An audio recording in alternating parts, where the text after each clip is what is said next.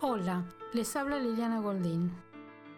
Esta semana, em, digamos que estuve dando vueltas con la idea de, qué preparar para el podcast y mm, la verdad que se me ocurrió tomar, mm, digamos, algunos puntos de em, una pregunta que me hacen llegar frecuentemente y es qué hace falta para ser psicoanalista, cómo ser psicoanalista.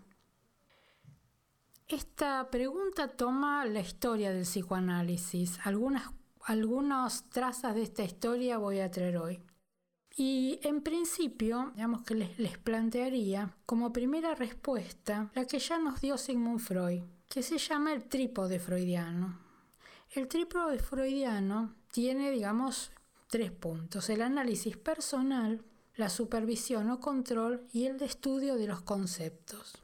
El análisis personal, digamos, hay un enunciado que me parece fundamental, que sin análisis no hay analista. O sea que es condición atravesar el propio análisis. Ustedes dirán por qué. ¿Y de qué se trata el análisis de alguien que se propone ser analista? En principio porque tiene que tener la experiencia de su propio inconsciente. Es necesario que atraviese, que atraviese la experiencia de un análisis de sus conflictos, de sus fantasmas, de sus síntomas, que haga la experiencia del inconsciente. Y el análisis de un analista no es igual que cualquier análisis que alguien consulta por un síntoma, es mucho más extenso. ¿Por qué?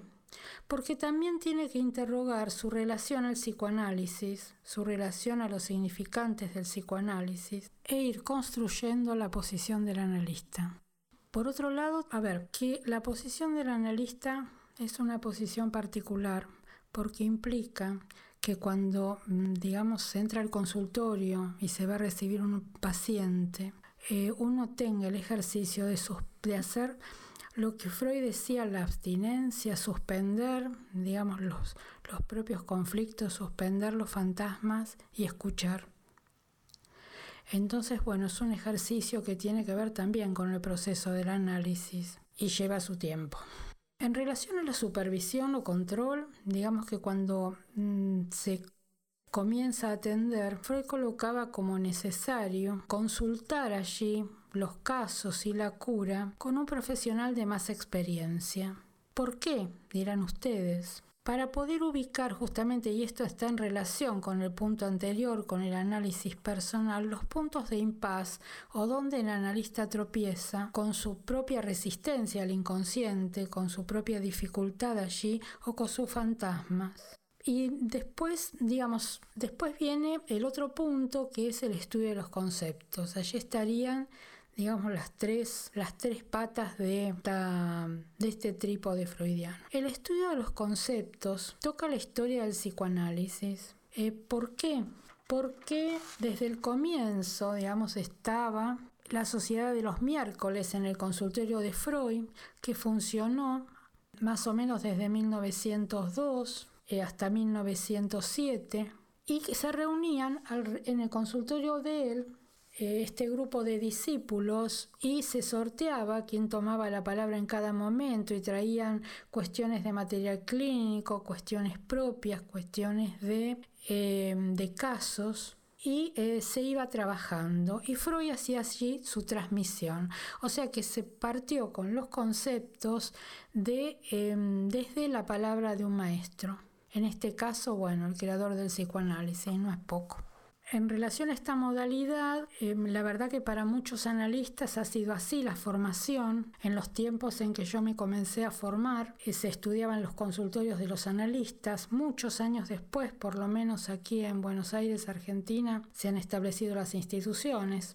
Después les voy a contar un poco eso. Pero muchos analistas hemos tomado este modo de transmisión y nos ha sido, digamos, muy útil en todo lo que es el primer tiempo de formación, de hacerlo con, con alguien que tenga experiencia, que se ubique allí con el deseo de hacer transmisión del psicoanálisis. Recuerden que la transmisión del psicoanálisis tiene que ver con la transferencia. La transmisión es transmisión de un deseo.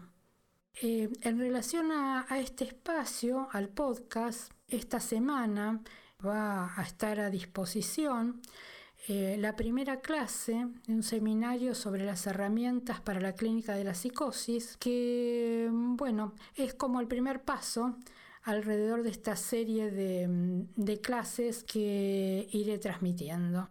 La idea de las clases es un espacio aparte de, digamos, de las emisiones y de los artículos para, digamos, aquellos que tienen el deseo de profundizar conceptos y los voy a presentar unidos a material clínico, porque en psicoanálisis no se puede pensar la teoría separada de la clínica.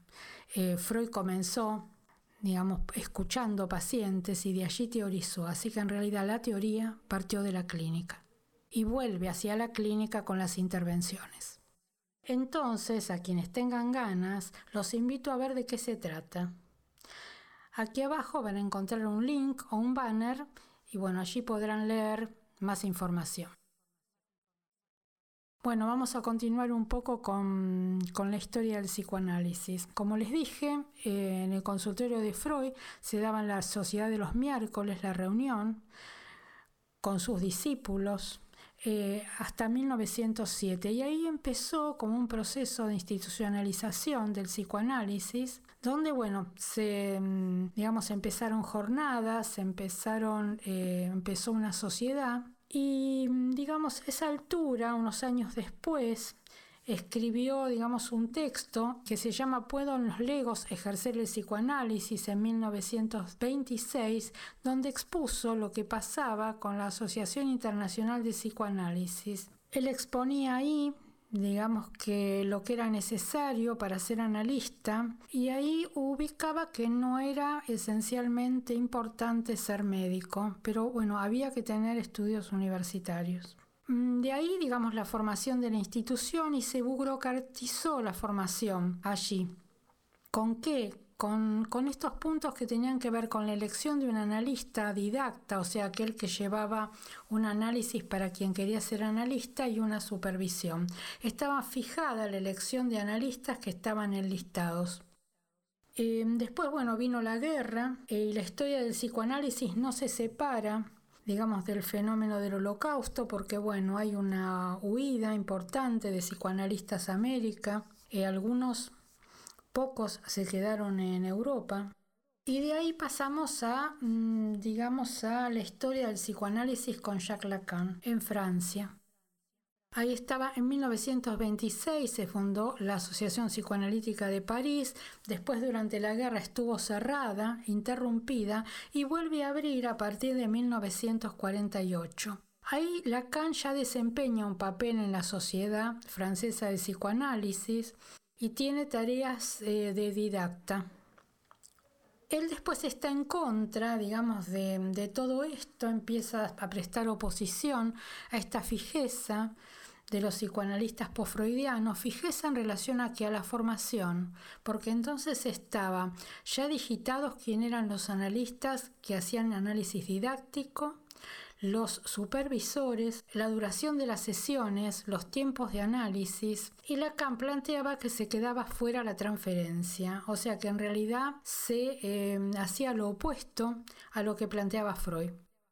Recuerden que cuando les hablé de, em, digamos, de los discípulos con un maestro, tenían que ver con la elección del maestro, o sea, algo de la transferencia, que se venía, mm, que se elegía por transferencia, elegir el analista, el supervisor, y las instituciones hasta ese momento em, vienen a ser obstáculo a ese punto.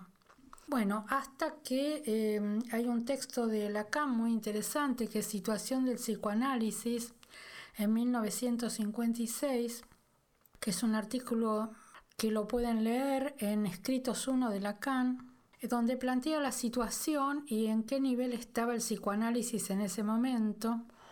Él hace una crítica muy fuerte a los posfreudianos en esta fijeza, en esta falta de una comunicación científica, en falta de progreso, en que no se avanzó después de Freud hasta que a la altura de, mm, del año 64, cuando él está dando el seminario 11, los cuatro conceptos fundamentales del psicoanálisis, un poco antes, lo excomulgan, lo, lo, lo expulsan de la Asociación de Psicoanálisis porque él venía a hacer ruptura con estos lugares de poder.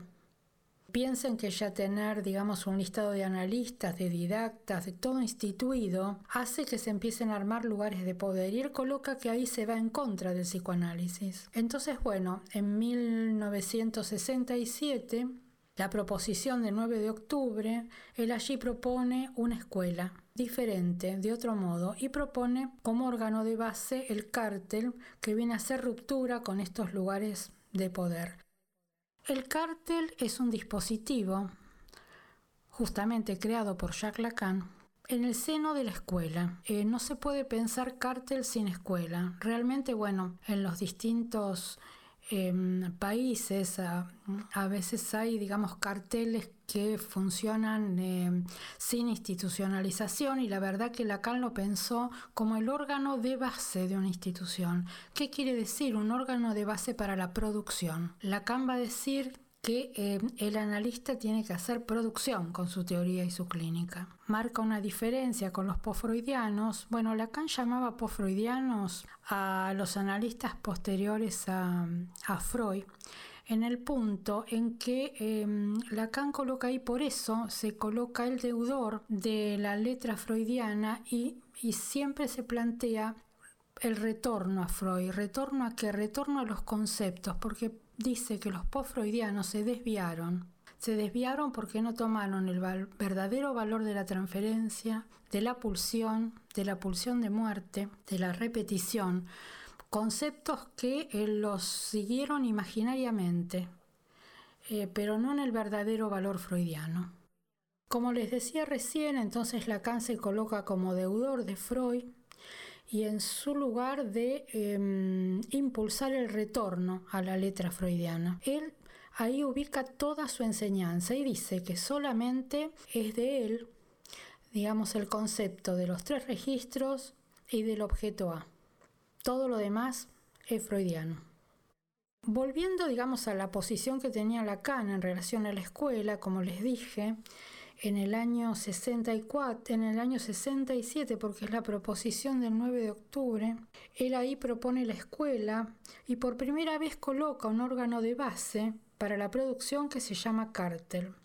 El cártel es un dispositivo de trabajo, como les dije, unido a la institución. Entonces se compone así de cuatro integrantes que se van a reunir alrededor de lo que él denomina una función más uno, que es la que tiene que velar por la tarea. Cada uno de estos integrantes, digamos, va a tener un proyecto personal de investigación, con una bibliografía personal y se va a reunir con los otros tres en un ritmo y una frecuencia establecida.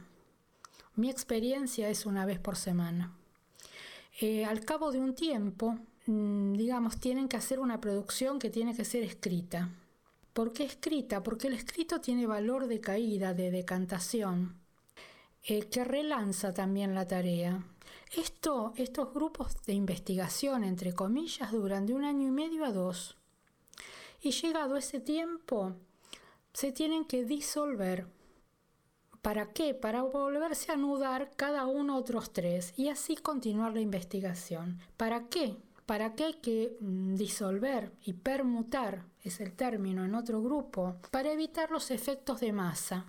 Él apoya, digamos, toda la teorización del dispositivo de Carter en psicología de las masas.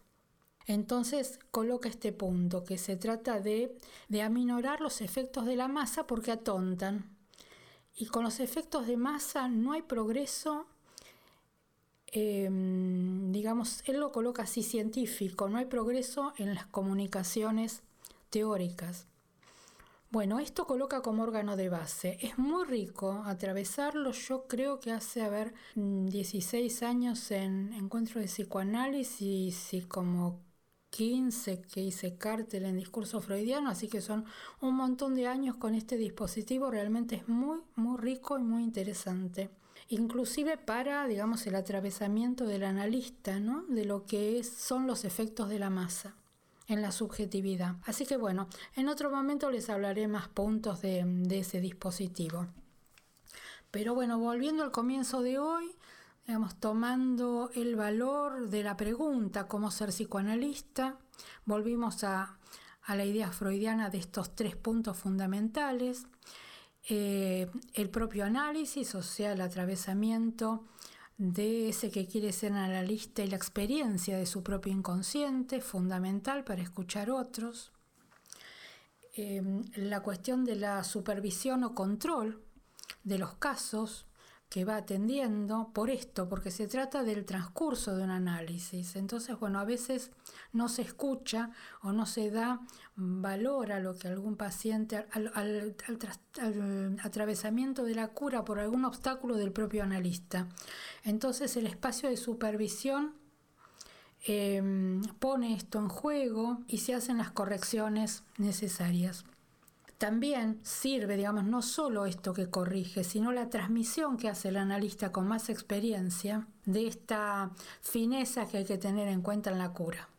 Y el espacio de formación de los conceptos teóricos, que bueno, como les dije, mi experiencia durante unos cuantos años al comienzo eh, fue en relación a un maestro y eso es sumamente importante. Eso hace a la transmisión de un deseo, a la transmisión y la conexión con los significantes del psicoanálisis, hacer pasar el saber. Y un saber en falta, un saber que es no todo, un saber que impulsa a, a bueno, a seguir estudiando. En relación a la formación en las instituciones, hemos visto cómo digamos, en las instituciones post-freudianas, se iba burocratizando la enseñanza y se colocaban lugares de poder con saberes constituidos, o sea, totalmente inverso a lo que es una posición de saber en falta para que genere transmisión y deseo. Entonces, la propuesta de Lacan, por lo menos así lo entiendo yo desde mi posición de psicoanalista, viene a colocar una propuesta totalmente distinta. Tiene que ver con la producción, con un avance y con un saber en falta. Bueno, por hoy dejamos aquí. Gracias por escuchar y hasta la próxima.